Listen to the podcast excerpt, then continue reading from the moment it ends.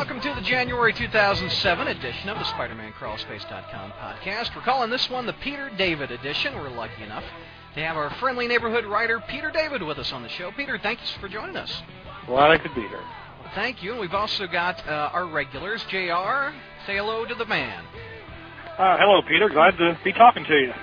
You too, Jr. And we've got Morbius, not Hey, Morbius.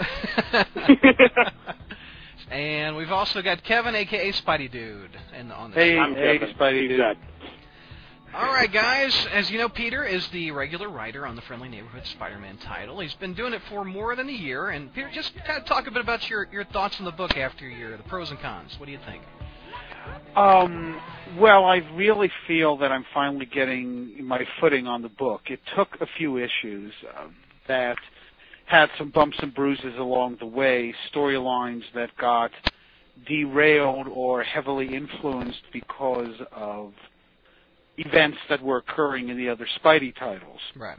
I mean, I had developed the the concept of of, of Peter Parker staying on as a teacher at Midtown High. I mean, I wasn't the one who put him there initially; Straczynski was. Right. But I thought that I would really focus on that, bring back Flash Thompson, do stories that centered at the high school. You know, really kind of try to underscore the whole the whole neighborhood aspect of it. Mm-hmm. Um, and then that got uh, kneecapped by the uh, by the reveal of his identity. Mm-hmm. Um, you know, little things like that. just minor Um, plot twists.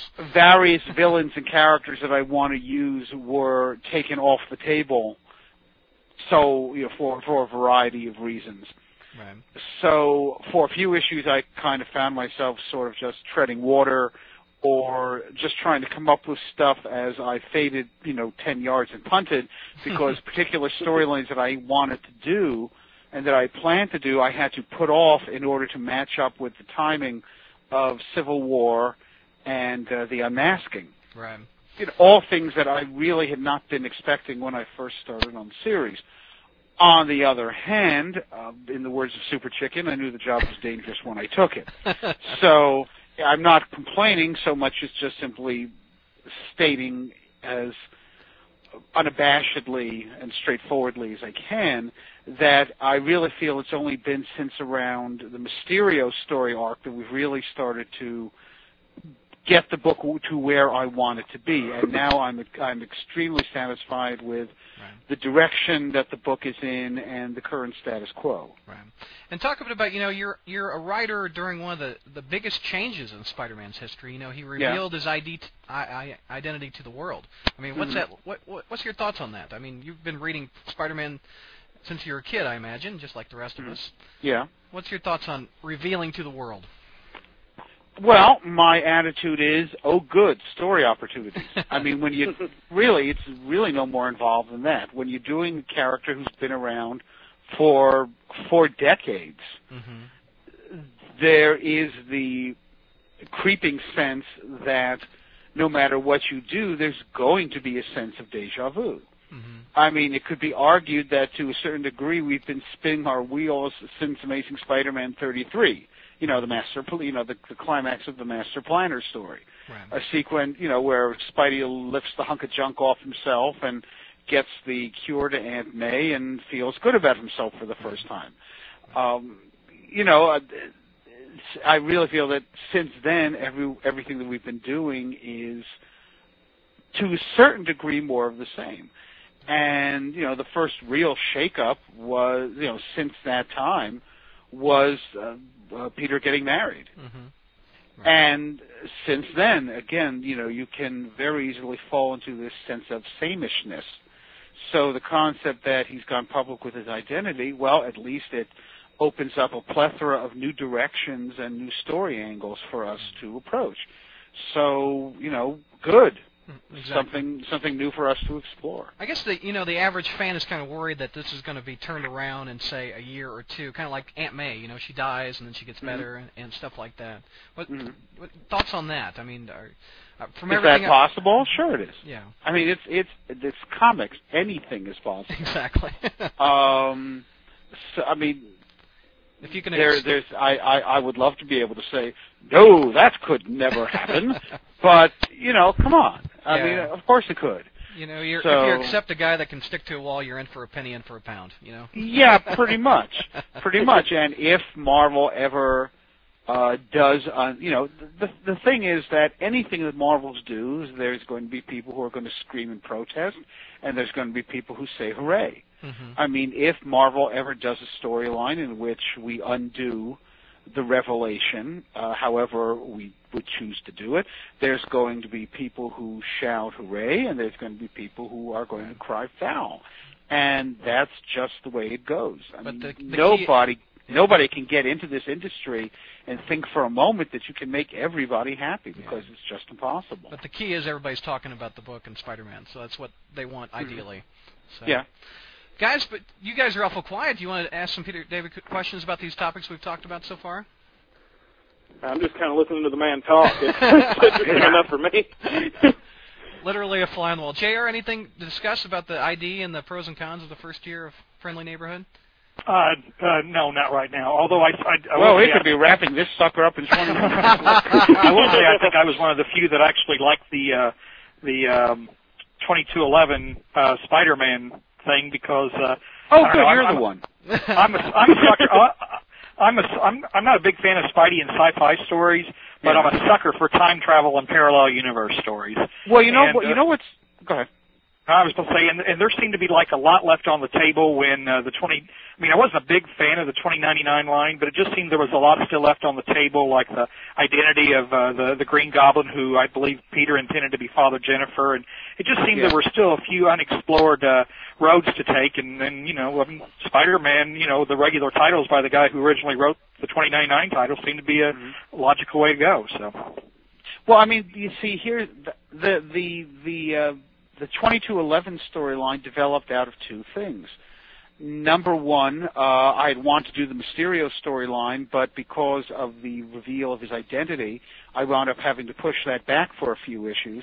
To say nothing of the fact that I also had to delay it for a few months because Mysterio was just being used in the finally completed Black Cat storyline, and we didn't want to have Mysterio back to back, so I had to find something to do for three months to push that off. Uh, and I wanted to have Spider-Man 2099 guest star. I wanted to do a future-oriented story, but Spider-Man 2099 was running around in Exiles. Right. So you know, you start going, you start going with the process of elimination. Well, saying, okay, well, I can't do this, I can't do that. What can I do? And I wanted to do something that was going to be major in Friendly Neighborhood Spider-Man, that would get people talking, that would at least get as to some degree as much attention as the Spider-Man unmasking. And the concept of having Uncle Ben show up at the end of Aunt May's date with uh, Jarvis seemed like an interesting way to go. I think, you know what? What the hell? Why not? Let's do this. And it seems to me that fan objections to the Uncle Ben storyline or the storyline involving the Mexican wrestler seem to stem not from the quality of the story themselves so much as that they just bitch about the idea. Oh, Spider-Man's involved with a Mexican wrestler.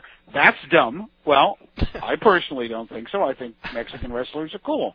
And sure, we have so many Hispanic characters running around the Marvel universe. So God knows why we, you know, God knows why we would need a Mexican character running around. That's so dumb. We have so many.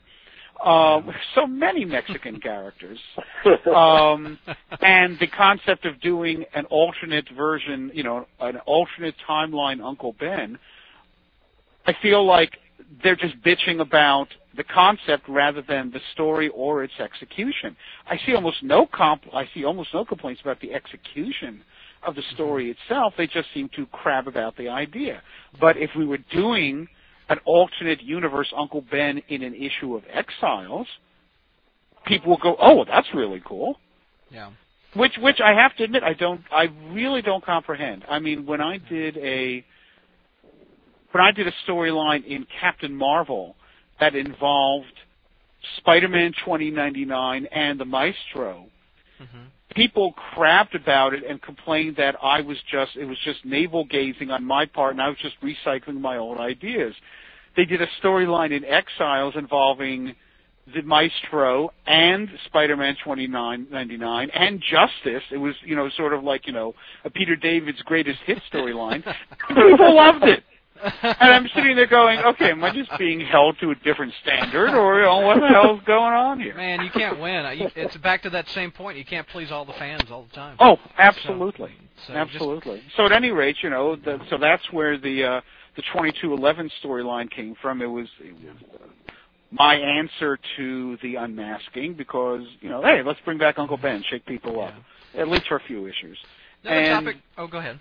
And uh, you know, let's we can't do Spider-Man 2099. Well, you know what? I I do have Spider-Man 2211 running around from the um, from the current from uh, that old uh, one shot that I did right. with the two Spider-Mans. Right. And it broke me up because I had the retcon bombs in that, and people com- and people and I people that.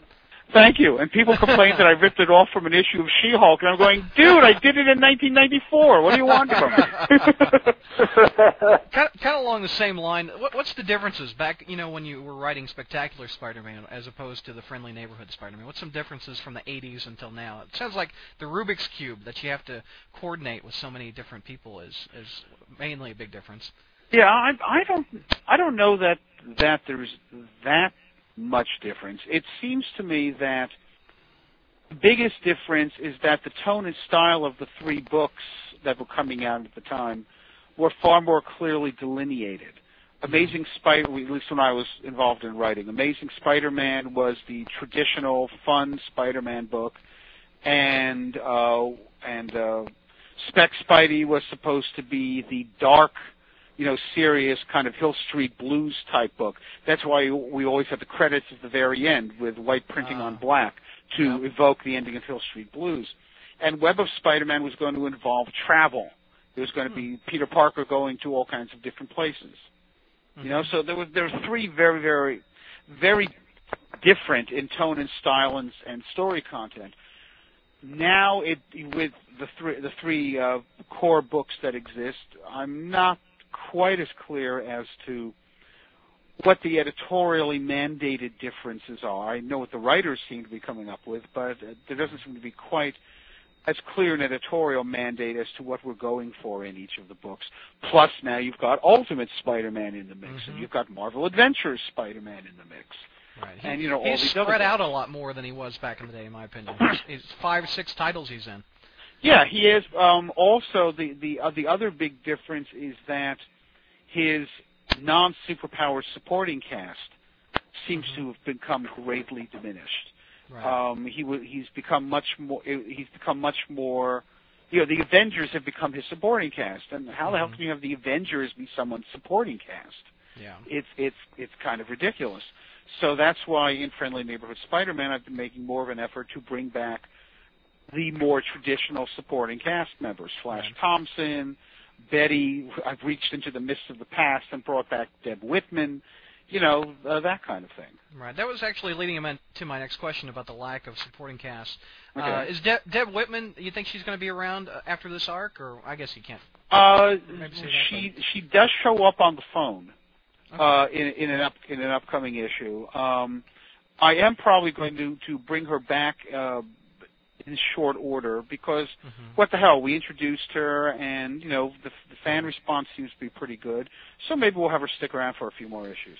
As a fan myself, one of the things I really miss is the interaction at the Daily Bugle. You know, with Jay Mhm. Jonah and Robbie and everything. That any, any plans with that? I know you're you're trying to tackle the supporting cast a little bit more, but any plans for Jay Jonah? Well, I have done I have done some stuff with them. Right. I mean, Jonah fe- featured very heavily in the Mexican wrestler storyline. Right. Um, he did show up at the end of the uh, of the Vulture storyline. Um, Mhm. whether I'm going to be doing something that centers at the Daily Bugle, I'm not entirely sure. Right. I mean, part of it, of course, is that Peter is our our entryway into these other venues, and I don't think that, that Peter can exactly go strolling into the Daily Bugle with Yeah. pictures for Spider-Man these days.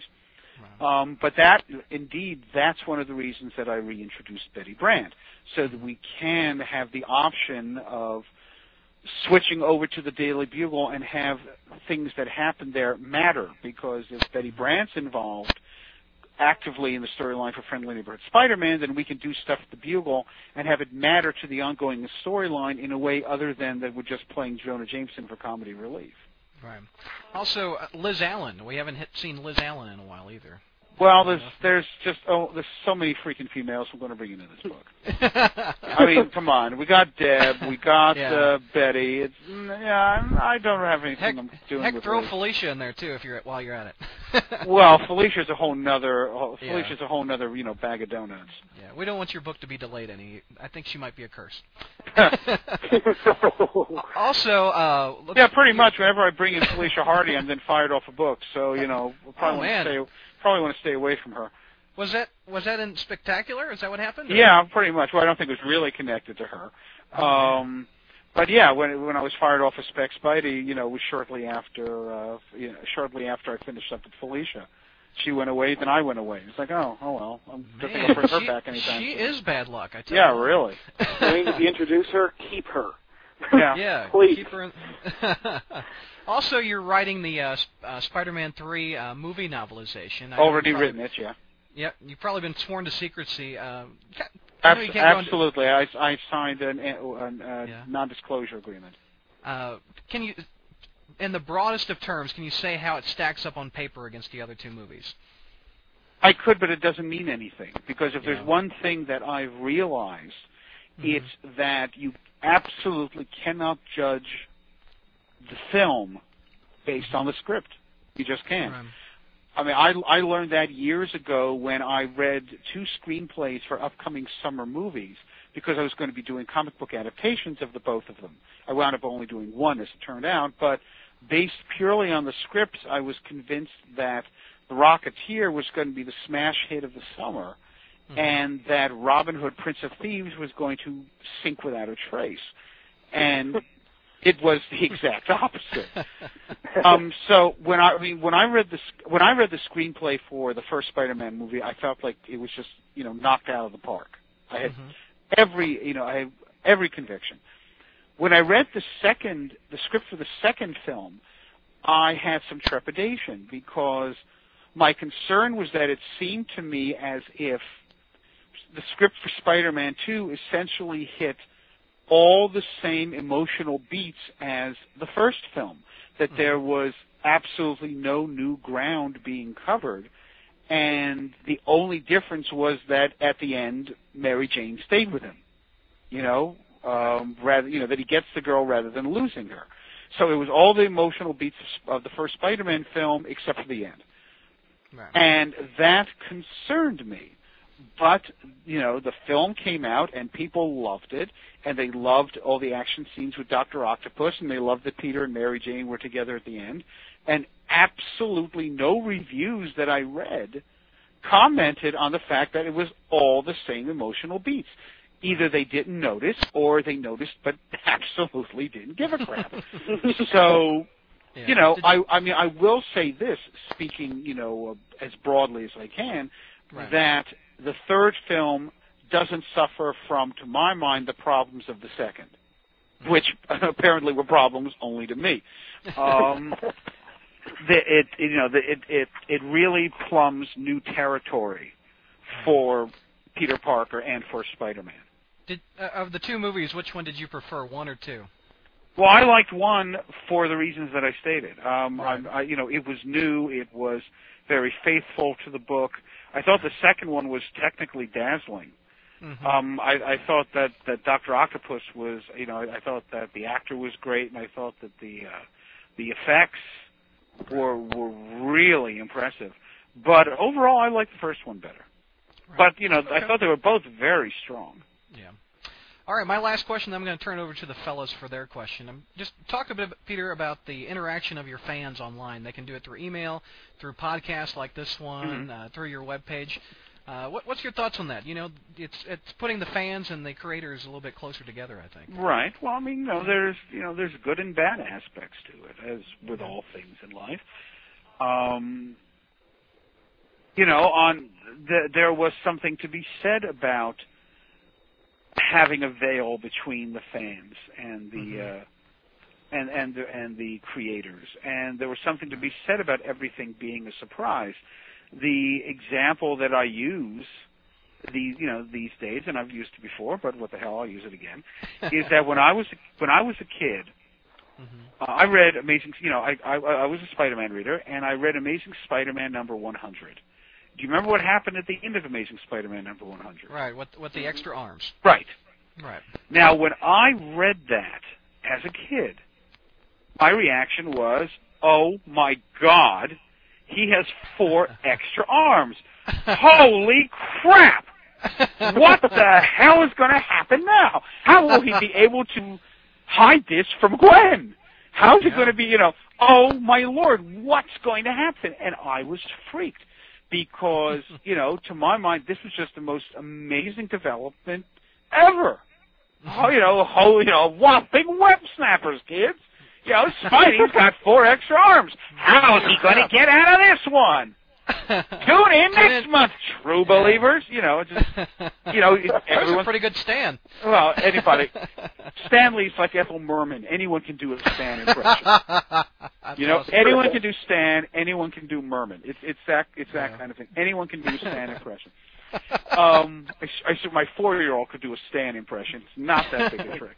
Um, so you know, and and that to me was the magic of comics Mhm. and the internet and the fan interaction to some degree to a huge degree finishes that. Because if that were happening now and I were a kid reading comic books now and I was on the internet now I would know 3 months ahead of time that that was going to be happening.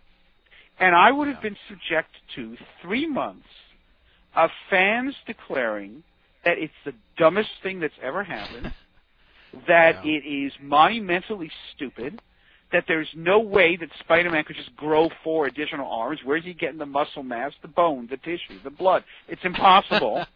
that Yeah. there's no way that this is going to last, that this is going to last maybe an issue or two at most, and then it's going to go back to what it was. And boy, isn't Marvel dumb and isn't Marvel stupid? And there's every likelihood that there would be that that the creators of the book would be coming in and saying, "Will you please at least freaking read the thing before making any kind of judgment? What the hell is wrong with you people?" And the fans would be responding, "What's wrong is that we hate what you've done with the book, and you're ruining it, and so on and so forth, and yada yada." And people wonder why younger fans aren't, you know, Aren't reading, aren't reading comics. Yeah. Maybe it's because they know too freaking much. Maybe it's because they hear too freaking much. Yeah. You know, what you gonna do? well, Yeah. you know, so I mean, is, is that the only reason that fewer people are reading comics? No, of course not. Fewer people are reading everything. Sales are down in comics, sales are down in magazines, sales are down on books. Fewer Mhm. people are reading. That's just a fact. Yeah. But it ain't helping. It is Right. sure not helping. Now, the positive aspect, of course, is that uh, you you do get feedback from the readers, and every so often it's intelligent, um, which always helps. And you know, so and uh, you can also use the internet to get word out about projects, story developments that you would not have been able to before. That's true. There's pros and cons. There's pros and cons. The thing that I've really Right. noticed about the internet, and the thing that fascinates me, is that when people bitch up one side and down another about a storyline, I sit there and I go, okay, smells like a hit. if, on the other hand, they rave about it, I feel a cold chill at the base of my spine Mhm. because I'm the owner of more reviews that say this book is fantastic. Why isn't it selling better than probably any other writer in the industry, right? So there is this gargantuan disconnect between what sells in the real world and what people on the internet like and think that should be selling. The you know, it's not like this is limited to uh, to comic books. Again, I mean, if the internet were the final arbiter of or reflective of what happens in the real world, then there would be exactly one mutant book being published and it would be a moderate seller. Y: The Last Man would be selling a quarter million copies, and Snakes on a Plane would have made four hundred million dollars. and Tom DeFalco would be a hit writer with uh, Spider Girl. Also. Yeah, yeah, exactly. I mean, it's just Right. it's just insane. Well, Jr. I'm, I'm uh, hit Peter David up with some of your questions that you've uh, prepared. Okay, well, let's see if I can uh, get through this first part without sounding like a complete and total suck up. Um, but, but I was um, I was always a big fan of Peter's classic Star Trek comics. Um, Mhm. I'm a, a classic Star Trek fan. There were two that really stuck out in my mind, and they were bo- on, both on the second DC run. Okay. Uh, the first was um, the uh, the story where a, secure, a young security guard recently assigned to the Enterprise is killed, saving Captain Kirk's life. Funny Kirk has to story about eulogy that one. for him, and Funny he finds story out about that, that he, one.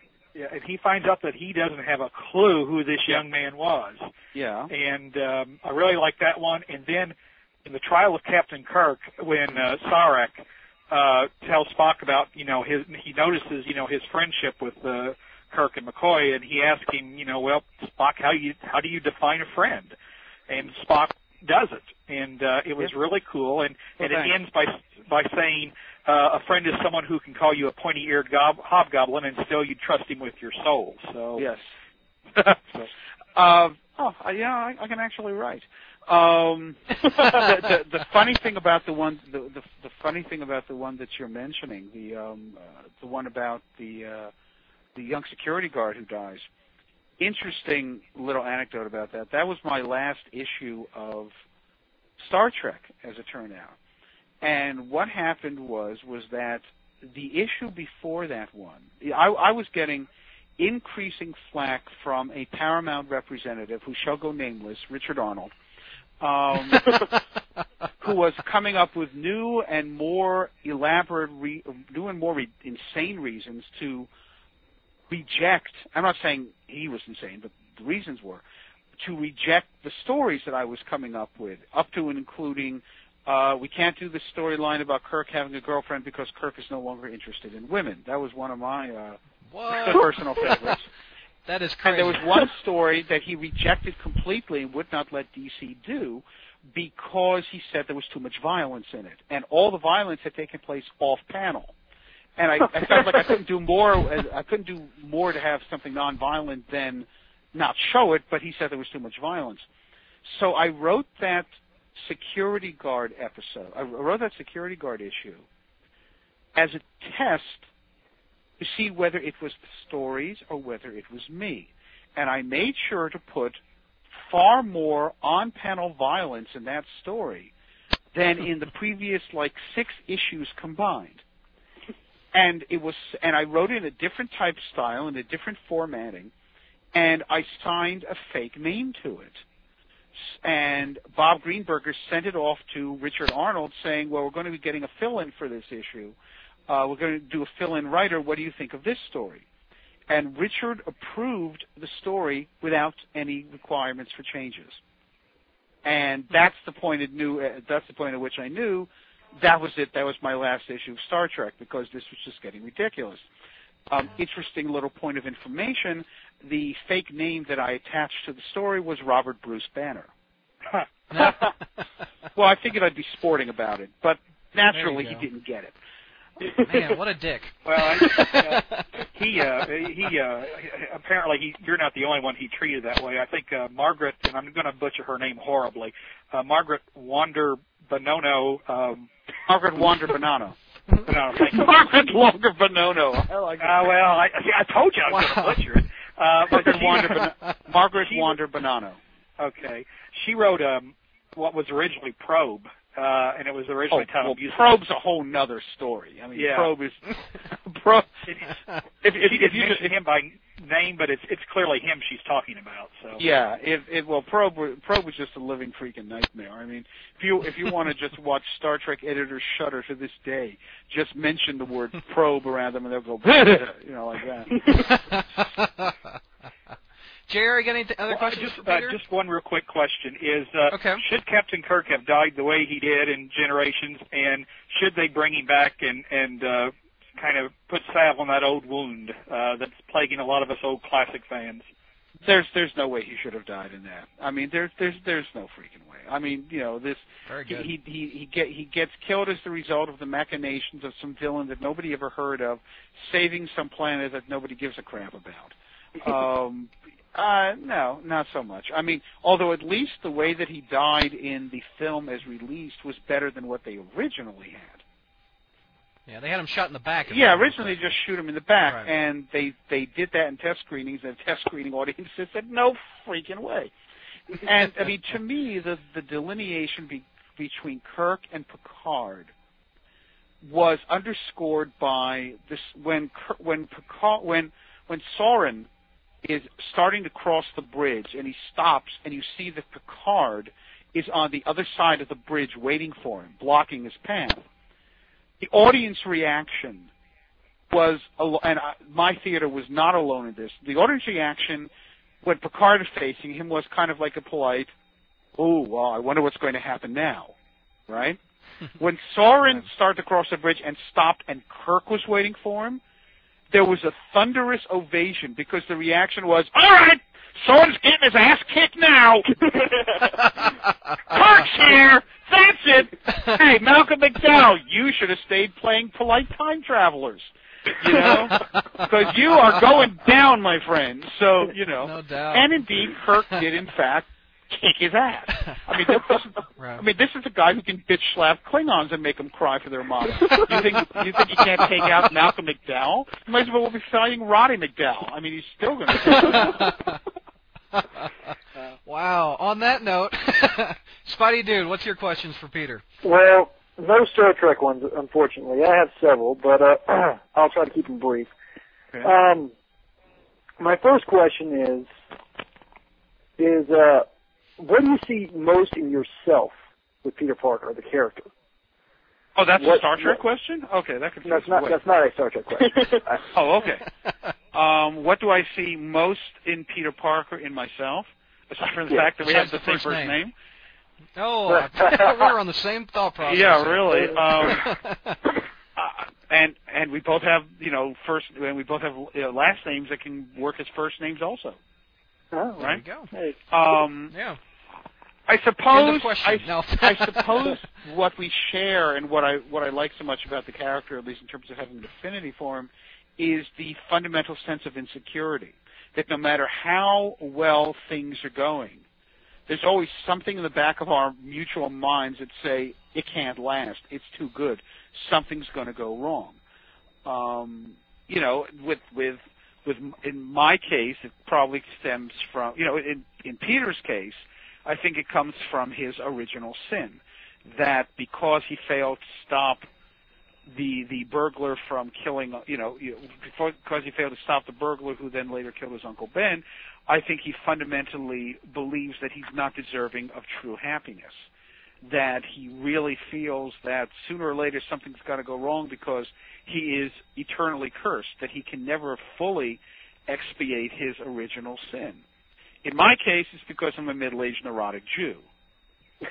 but it still really stems from, you know, but we still have that same fundamental insecurity. okay. All right, Spidey, dude, any more questions? Yeah, I got a couple. Um, Okay. uh, will we ever see a true Peter Parker, J. Jonah Jameson confrontation? Will we see it? Will we see it in your title, or do you think we'll see it in another title? we haven't I, I. I didn't, I didn't quite hear you properly. A true Parker, J. Jonah Jameson, what? confrontation. Confrontation. Conversation? Yeah. Oh, conf- confrontation. I think after the Yeah. fr- after the rematch. Oh, uh, uh, you mean the a- after the reveal? Um, Yeah. If Uh-huh. we do, it's probably going to wind up in Amazing Spider-Man, uh, rather than in uh, rather than in, in the book that I like to call Effin Spider-Man. um, it would probably it would probably be there because the the whole business with uh, Jonah Jameson suing Peter and all that kind of thing started over there. I personally would love to write a real kind of like killer Peter Parker Jonah Jameson confrontation. I did something like that ages ago uh, in Web of Spider-Man, in which I wrote a story that culminated in this major conf- confrontation between Spider-Man and Jonah Jameson. Um, which it was in a in a one-off story called Point of View that I was always really pleased about. Um, but it would it would be kind of cool to do something like that. But like I said, it'll probably happen in Amazing Spider-Man. Although now now you've got me interested enough to check with the editors and find out whether or not Joe has something like that planned. Because if he's not, Right. then I'm going to go. Can I do it? All right. Um, There you go. How closely do you work with the other two writers? Um, do you guys work together closely outside of the summits that you guys do, like once a year, or do you No. work? No. Okay. No, not really. We're pretty. I mean, occasionally when things are going to interact, um, the editors send you know send out each other's scripts, and if there's going to be something coming up that's going to directly impact, you know, we'll we'll we'll check in to find out when it's going to be do when it's going to be happening or what's going to happen directly after that, um, and then you know so that we can you know plan accordingly, that sort of thing. But it's not like it's not like we're always on the phone to each other. yeah. Okay. All right, Mor- Morbius. What's how about your questions? Let's hit Peter David up with yours. Well, uh, I had four total, but two of them you've pretty much already touched on. One of them was about Spider-Man 2099, and now that you've said that you couldn't use him, do you think there's a possibility you'll be able to in the future? Um, I'm probably not going to at this point, just because he was used so recently in Exiles, and they, is he still in Exiles at this point? From what I know, I, he- I yeah, haven't been reading the book. And Yeah, I mean, because my attitude was I should use him because I think he's a fun character. If he's running around in Exiles, then it's less interesting to me. Not to mention the fact that it's more complicated because I know perfectly well that the Spider-Man 2099 who's running around in Exiles is not the same one that I was doing because it came from a different point in a different timeline in a different universe, and therefore it's point I was not the same guy. But if I now have him running around in in Friendly Neighborhood Spider-Man at the same time that he's in Exiles, I think it's just going to confuse the crap out of the readers. Yeah. So you know, if they say, well, that's not you know that Spider-Man over in Exiles is not the same one who we're using over here. I mean, I got fans who still don't seem to be able to understand the whole future you know, Uncle Ben story line. So I'm sure not going to start bringing in Spidey 2099. Yeah, I think I was one of the few And people that read that issue of Exiles and saw Proteus come out of the virtual unreality machine and said, "Hey, that was supposed to be the net profit." But Yep, yep. um, um, another question I had was a lot of your stories, and not all of them, obviously, but a lot of your stories seem to be a little bit on the on the lighthearted side. It seems to Well, you really bring your stories. Um, so I'm wondering what your feelings are on the darker Spider-Man stories, like Sins Past or Spider-Man Reign. Mean, how much do you enjoy those? And I mean, do you really feel they have much of a place in Spider-Man? I think what one of the reasons that Spider-Man is such an iconic character, one of the reasons that he works so well, is because you can do stories of any sort with him. You can do straight up comedy, you can do something deadly serious, and everything in between. And he works within all of those realms because of, of who he is. So you know, I don't, I, don't I, I haven't read Spider-Man Reign yet. I have the first two issues. I have not read them yet. Although you know, I, I really should. Um, I've, I've heard I've heard very good things about it, but I, I think that ultimately, you know, he works in whatever format you want to put him in, as long as he remains true to himself. Right. All right, guys. Um, let's go to the message board. We've got uh, two pages worth, Peter. We're about 40, 40 minutes Okay. into the two- show, and we'll- I think this will good? round it out. Uh, some of them. No, I mean, is, I mean, is that is that a good like amount of questions? Yeah, that's, Oh, okay. that's pretty good. Uh, I think it'll, it'll Okay. time out pretty good. The first one is from uh, Venom six five four three seven. He says, Is that, uh, now I have to, uh, chance- does that mean there's there's like sixty five thousand guys named Venom before him? I mean, what's up with that? yeah, he he had to try a long time on. I was to get that thinking. I'm just picturing this poor bastard sitting to go six five four three six. Oh, six five four three That poor guy. Hot damn! finally, five days in front of my computer, and I finally got a frickin' Oh, name. man. Okay, go ahead. Wow. He's gonna love that. He's gonna be a member of your your side, my side for years. Anyway, any Yeah. chance he asks, uh, Peter could tell us how he really feels about Peter and Mary Jane being married and not some Joe Q company line. I refuse to believe that every writer, especially one of Peter David's caliber, sees it as a huge problem that just ruins. I've everything. actually been on record about this before. I have no problem with it. I mean, you know, Mhm. again, it comes from the notion of, oh well, new and interesting storylines. Um, I mean, hell, back back in back in the day when when Peter Parker and Mary Jane got married, I actually wrote the wedding vows for a publicity stunt Oh, cool. that was done at Shea Stadium when Spider-Man and Mary Jane got married on the pitcher's mound at Shea Stadium, and Stan Lee officiated. Um, so you know, and I remember sitting there at Shea Stadium in my nosebleed seats while while Peter, while Spider-Man and Mary Jane got married, and you know, surrounded by already drunk New Yorkers who were just sitting there going, "What the fill in the blank was this shit?" You know. Um, at any rate, Wow. That that would that would be a very good Trivial Pursuit question. Who wrote Spider-Man's Yeah, well, that's a hell of a trivial pursuit question. But at any rate, uh, so I've, I've never really had any intrinsic problem. Probably because I really like writing dialogue scenes with men and women who are married. You know, you know, I, I like writing relationship sequences. So I I really don't have any intrinsic problem with it. I mean, does it does it close the door on Peter getting involved with other women? Well, yeah, pretty much.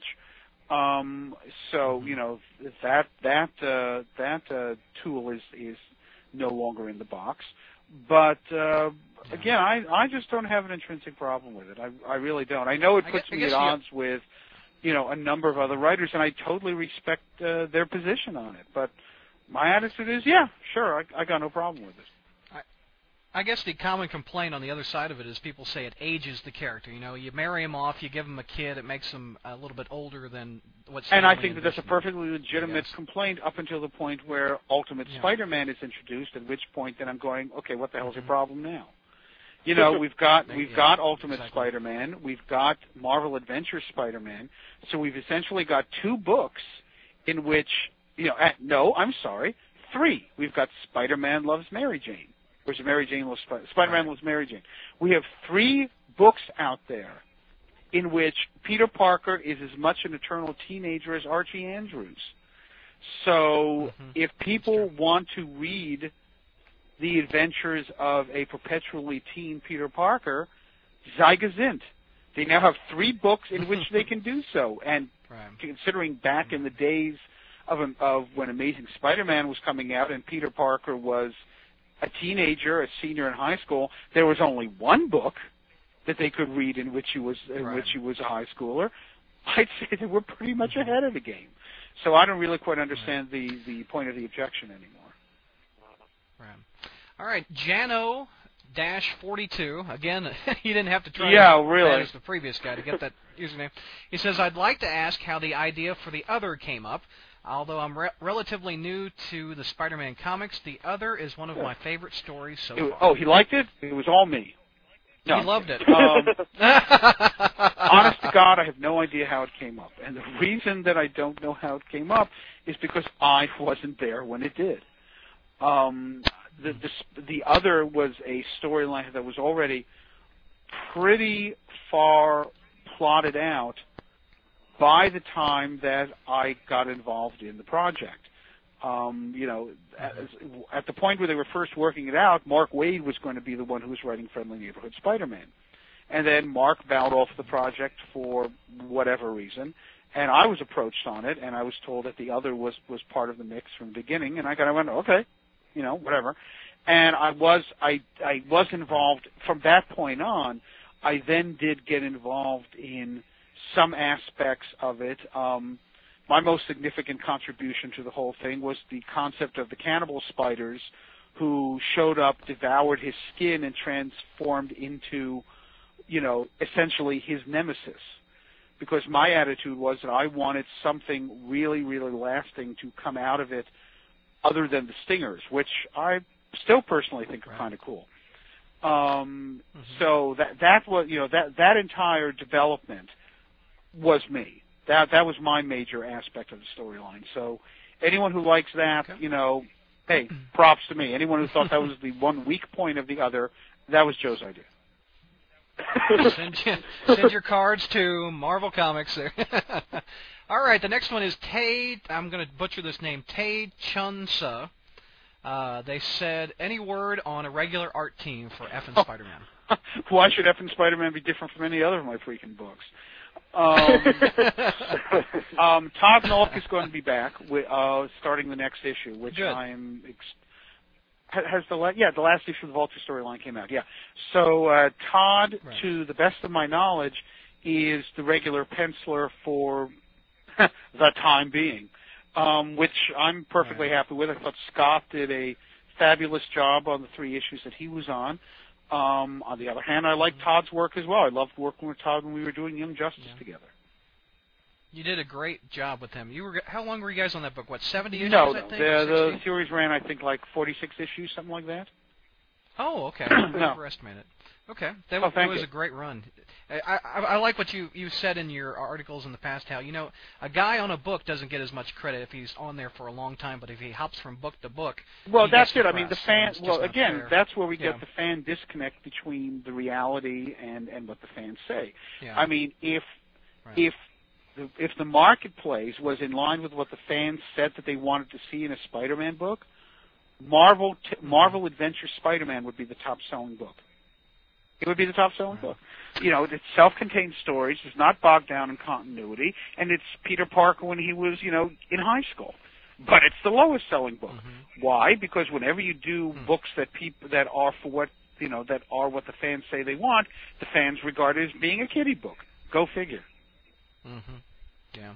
The second part of his question is uh, he's talking about about JMS leaving Amazing, and would you like to uh, become the regular writer on that title, or would you like to stick If they offer me Spider-Man? amazing, I'd take it in a heartbeat. But I don't think that's happening anytime soon. hmm Okay. Uh, Spidey MTV. Spidey asks, MTV? Uh, P- Okay. yeah. Okay. That's his.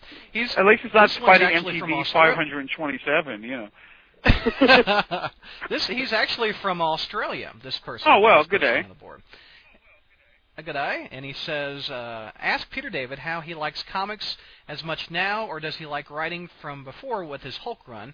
Uh, can he give us? Oh, let's see. Is he having more fun now writing older, or at, as you are now, or when he was a younger writer? Also, give us any hints as uh, what he has planned for Spidey in the future, and is MJ gonna die? A Spider Boy, there, there, know. there's a lot of stuff. Um, And good day. I liked writing comic books when I was younger. I like writing them now. I mean, considering that something like 85% of people in America don't like the job that they're doing, you know, that they do it just to put food on the table. Um, I have been extraordinarily blessed to be doing something that I love for 20 years. And I loved it when I was younger, and I love it now. I think I'm better at it now. I look at stuff that I wrote when I was younger, and I kind of wince because all I can see are the flaws. You know, the stuff that came as a Mhm. result of lack of experience or lack of ability or what have you. I think I've I think I've heard you tell stories about uh, Incredible Hulk 340 with that Wolverine Hulk issue. Don't yeah, you cringe I, I cringe when I read, but and Don't- yet people say that it's one of their favorite books. You know, it, it was you know that that was cited as you know one of one of fans' all-time favorites, and I look at it and all I can see are the writing flaws. Um, but you know that's going to happen. I mean, if you if you ever reach a point where you are 100% satisfied with the quality of the work that you're turning out, you might as well stop. Because if you're not always striving to improve yourself, then really, what's the point? Um, so yeah, like I said, I'm enjoying it as much as much as I ever did. Maybe even a little more now, because if for no other reason, I seem to be suddenly undergoing some sort of bizarre Peter David renaissance. Um, I don't know what's up with that. all I know is that all of a sudden, lots of people are asking me to do interviews, including this one. So I don't. I mean, hell, just just a couple of days ago, they interviewed me for Entertainment Weekly. uh, You know, in connection with the Oh, Dark Tower awesome. thing. Um, my guess is that if I'm anywhere in the interview at all, it'll be kind of like, "It's cool," says Peter David, and that's the whole shooting match from a 20-minute interview. But you know, what the heck? I, I'd still buy three Yeah. copies. That'd yeah. be fun. If but um, and All is, right, is, uh, is MJ going to die? Um, well, first off, if she were, I sure as hell wouldn't tell you. Um, but all, all I will do is quote uh, Quesada, who has stated, I think, that we have no plans to kill off Mary Jane. I mean, am I correct that Joe has said that? Yeah, you are. I, I'm, I, I'm, I haven't I'm seen any yeah, lines. so I yeah. see absolutely no reason Yeah. to gainsay that. I mean, you know, what am I going to say? Oh, well, the editor in chief is a liar. No, I, I think you know quite the opposite. To the best of my knowledge, Right. there have you know there are Okay. still no plans to kill off Mary Jane. Doesn't mean it won't happen. Doesn't mean that Joe might not turn around and say, ah, you know what, screw it, let's kill her. Um, doesn't mean that there are plans that nobody has mentioned to me. You know, because And you know what? You can go back to your previous point. Mary Jane's in three other books. Yeah, as a- as a exactly. teenager. All right, James Dysart uh, asks uh, about Spider-Man. Uh, it's called the Superman syndrome. He, what, what do you think, Peter, about the constant adding on of powers to characters over time, often in a vain attempt to try to outdo other superheroes, like start, Superman starting to lift cars and jumping, and now lifting plants and faster than 186,000 miles per second. I guess he's talking about, you know, Spider-Man's new powers after. you the- think? Um, I don't think. Well, the thing is, I would disagree with the way that the question is framed.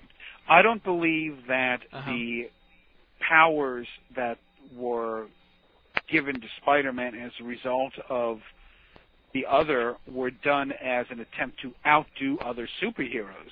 I mean, you know, think of the other superheroes in the Marvel universe. You know, he's, you know, we got. I mean, we we got the Fantastic Four, we got the Hulk. He's, we've got, you know, we've, you know, we've got, uh, you know, all these other guys. Spider-Man is going to pop his stinger, and what's going to happen? Wolverine's going to look at it and go, "Oh, that's cute." I mean, you know, I don't think anyone's going to be outdone by anything like that. If Yeah. new powers result um, from you know that come from storylines, well, then that's just because the writers thought that it would be really nifty Right. if this happened. I mean, I read the you know I read the script for the issue of Amazing Spider-Man the first time that the Stingers made their appearance, and Mhm. my now now keep in mind that I was a fan long before I was a writer. And my gut reaction the first time that the Stingers made their appearance was, "Wow, that's cool. I can't wait to play with those." I mean, the thing Yeah. is that I think fans are resistant to change generally speaking. And I don't, you know, and even if it makes no sense for them to be resistant to the change. For instance, fans were bitching up one side and down the other about the advent of the uh, the organic web spinners in the first Spider-Man film, which eventually wound up being picked up in the t- in the comic book as well. But first, they were complaining about the movie, and oh my God, he's going to have organic web spinners. Isn't that the most stupid thing you've ever heard? Now, of course, my first reaction was, no, getting spider powers from being bitten by a radioactive spider is the most stupid thing I've ever heard. But that ship has sailed. The next thing that occurred to me was, hello, Spider-Man 2099. Organic web shooters did it 13 years ago. What the heck is your problem? You know?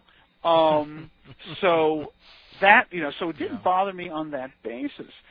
It has always been my firm opinion that if Stan Lee had given Peter Parker organic web shooters in Amazing Fantasy 15, but he didn't have spider sense, and they had given him spider mm-hmm. sense in the movie, fans would be in an uproar.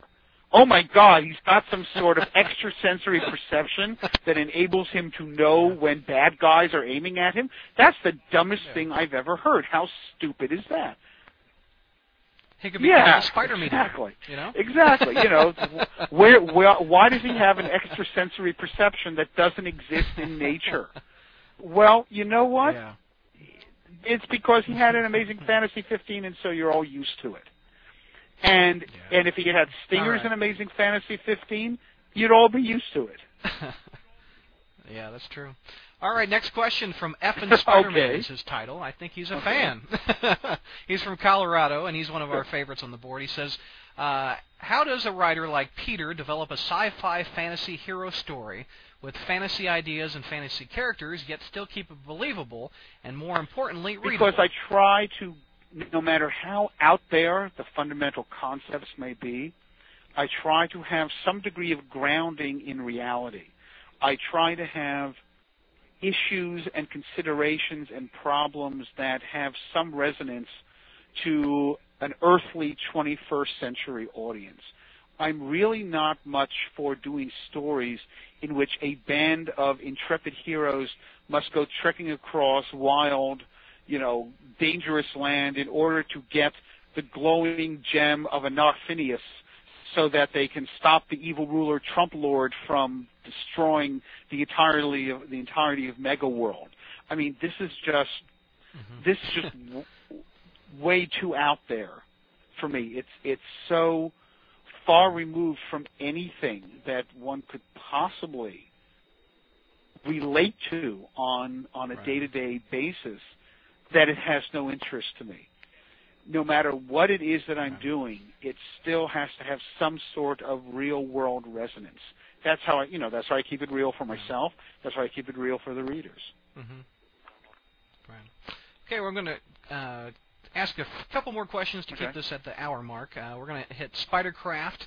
He says, uh, Peter, obviously you've probably read Ke- Kevin Smith's Spider-Man yeah. Black Cat miniseries since you used the new Mysterio mm-hmm. and F and Spider-Man a while back. So I was wondering, what do you think of the retcon to Black Hat, Black Cat's history, the fact that she was raped being a major factor? Well, I don't think it was a retcon. I mean, a, you know, a retcon to me is something very specific, and having a revelation of, oh my mm-hmm. God, we didn't know that before, isn't a retcon. It's just story development. As a story development, I have to admit it doesn't do much for me. I mean, what the hell is it that, mm-hmm. you know, that every strong not every strong female character, but so many strong female characters seem to have to have dealt with rape at some point in their life. I mean, why do we have to keep raping all of our you know all of our female characters? You know, Sue Dibney wasn't just murdered; she yeah. was raped and murdered. The Black Cat was mm. raped. Red Sonja was raped. Everybody was freaking raped. Mm. And not only was Red Sonja raped, but Red Sonja now, you know, who's the only man that Red Sonja will ever allow to have sex with her? Someone who's able to defeat her in combat.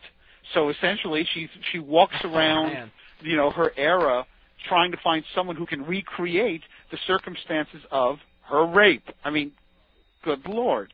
Mm-hmm. So I'm I'm not I'm not a real big fan of of raping all the female characters. As a matter of fact, that's why I did a that's why I did a, a story element in Future Imperfect where the Hulk is essentially raped because what the hell? Why not? You know? yeah, it's, it's the guy. Yeah, really. And if the Hulk can get raped, you know.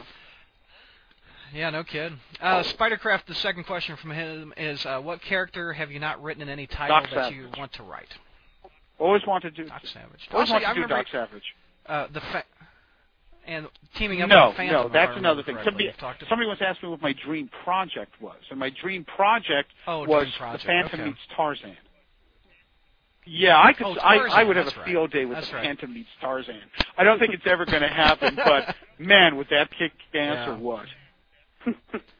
Yeah.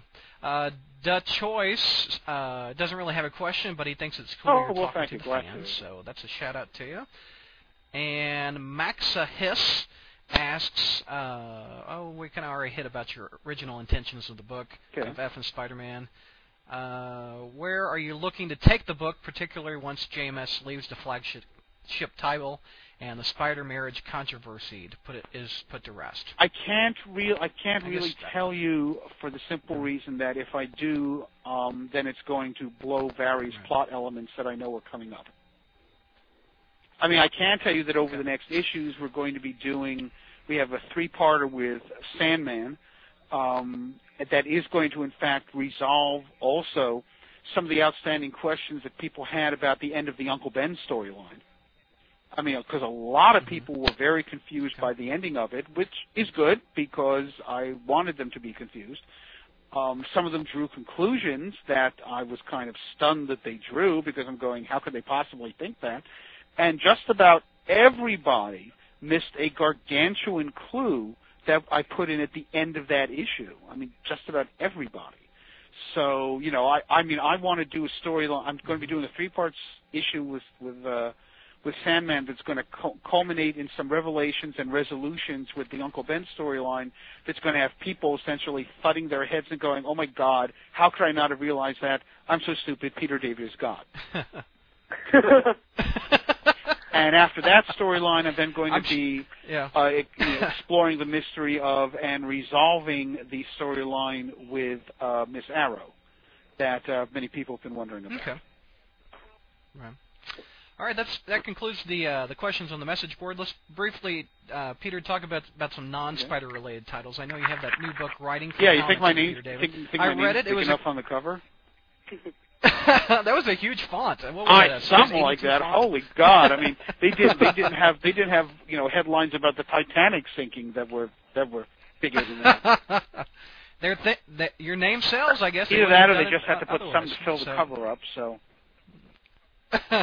Talk a bit about that book. That's I Oh, thank read you. that. That was a very good read. I'm not, I don't have aspirations to be a, a comic book writer or a writer in general, but that that it made me understand reading what the writer generally uh, does to the story. Oh well, basically that that story So- that that book actually evolved out of discussions with F and W about the notion of doing another.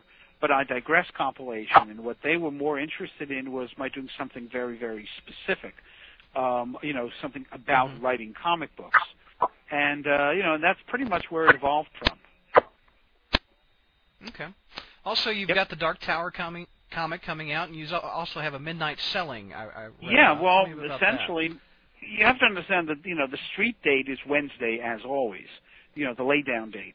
Mhm. Um, and what Marvel decided to do for the first time in their history, from my understanding, was to have was to uh, authorize you know the concept of midnight openings. You know that that the that the uh, stores could be selling the book as of 12:01 Wednesday.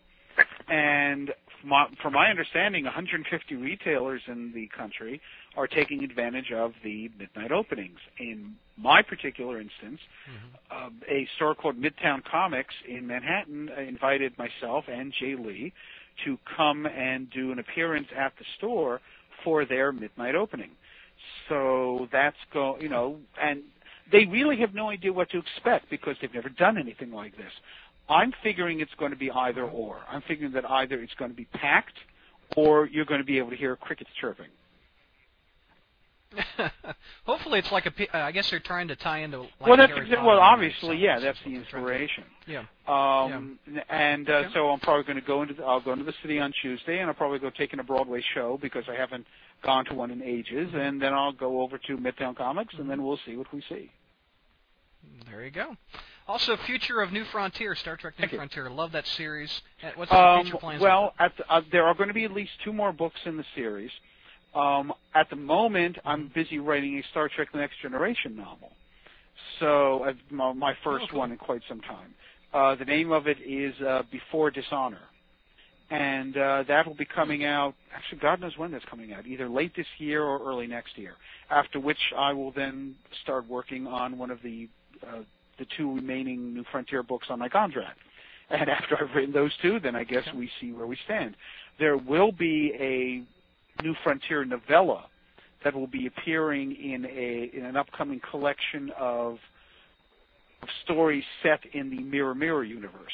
also, I, I heard on a previous podcast that you were talking about a Hulk Civil War Yeah. one shot that you're going That's to right. Well, talk a bit about yeah, that. um, it's going to be essentially a um, a joining issue that's going to serve to join. You know, that's going to be events that happen between the end of um, Civil War Hulk, between the end of Planet Hulk and the beginning of the Civil War Hulk. Mhm. Um, I can't go into too much detail about it because I don't want to blow the ending of Planet Hulk.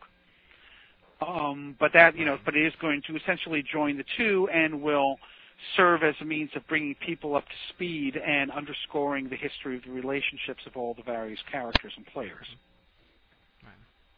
I have to tell you, Spider-Man is my favorite superhero, obviously from the website, but Hulk is my second favorite. It just it hasn't been the same since he left. I mean, I bet I you hear get that that a bit, lot, yeah. but I just But- I, c- I, ca- I can't I can't get into it. I don't like Planet Hulk. I just can't. I haven't. I didn't like the Bruce Well, Jones uh, one. Planet Hulk has had a lot of fans, though. I mean, you know, it, it's uh, it, Yeah. it went in a very, very you know different direction from anything that's uh, that's really been done. I mean, obviously very inspired by Gladiator, Um, but uh, you know, I, I think that uh, I think that there's been some you know fairly you know interesting stories along the way. Right. Also, uh, Yep. your other book, Fallen Angel. Talk Mhm. a bit about the future of Um, very very rosy, as a matter of fact. Um, the, the you know IDW is still very happy with it. I'd like to see sales higher, but then you know, gee, there's a shock. Um, we're doing a you know now the thing is when a Fallen Angel first started for DC, there was a lot of mystery as to whether Fallen Angel was actually Linda Danvers.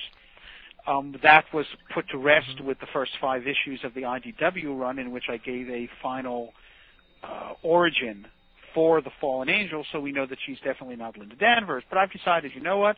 It's long enough. We now need to have a character in the book who people think might be Linda Danvers. So she shows up in uh, issue 14 of Fallen Angel, and uh, she gets to uh, Bete Noire in a unique way, we shall say.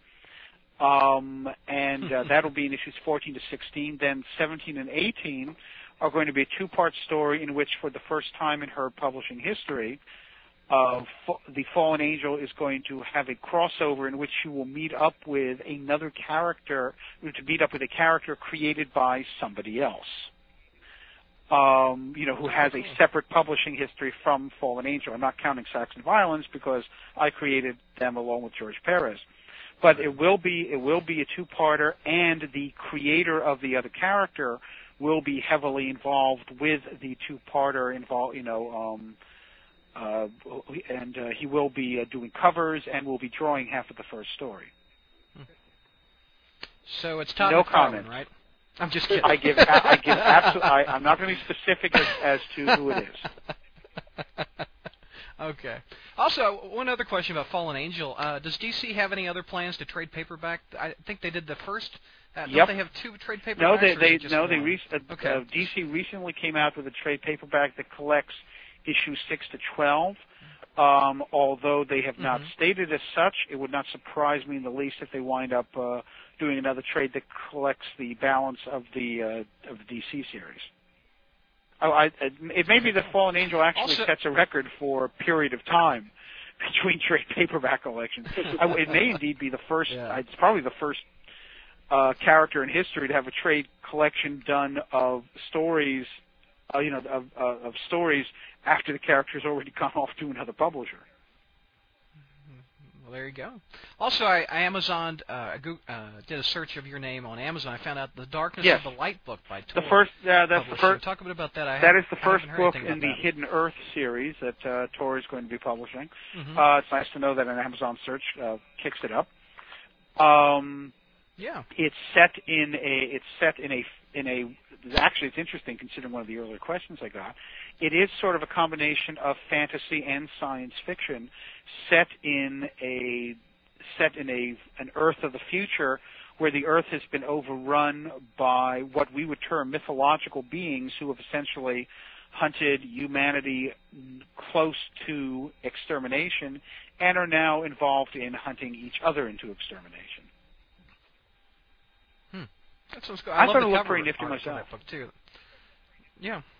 All right, I'm wrapping it up. Before we go, Peter, any any uh, exclusives or anything you want to share with us? Oh, that I don't know because I just did a before? podcast yesterday that I did, you know, exclusives on. So Yeah, you yeah, pretty much. Uh, you know, thing. and and the simple problem is the simple problem is that nothing's happened between yesterday, between Friday and today. you know, it's it's it's not like I got a, a you know Yeah. a uh, a phone call from someone saying, "Hey, you want to do this?" You know, on Saturday. Um, I was Yeah. let's see. Uh, no, I can't talk about that because it's under non-disclosure. Um, I, I will s- I will say that I That's- have been speaking to folks at Marvel about uh, possibly picking up Mhm. um, uh, a new series, um, but I really can't. Uh, you know, one that I think that if if I wind up on this series, people will go, "Oh my God, he's the perfect fit for that." So you know, I mean, because there are series that I could see myself That's picking cool. up, and people will go, "Oh my God, why is Peter David writing that?" But this would probably be a good fit. But I, but like I said, I can't, I can't really go into detail. I wish I could, but I can't. yeah. Well, Peter, I appreciate you being on the show. You're, you're just as funny on the phone as That's you right. are uh, in the comics and, and, and uh, email. so, guys, uh, appreciate it. Uh, this was the sixth podcast for uh, the Spider-Man Crawlspace.com, and if you want to visit uh, Peter's website, Yes, do not go do not go to peterdavid.com because peterdavid.com is a Cloisonne sports pin manufacturer. so I'm yeah I'm I am I am peterdavid.net. Wow. At least Yeah, it's not really. whitehouse.com. You know that, that that could be worse. All right, Peter. Thank you again for all the No uh, years of entertainment. We're we're big fans here at Thank the. Crawl Space. So thank Bye. you, sir.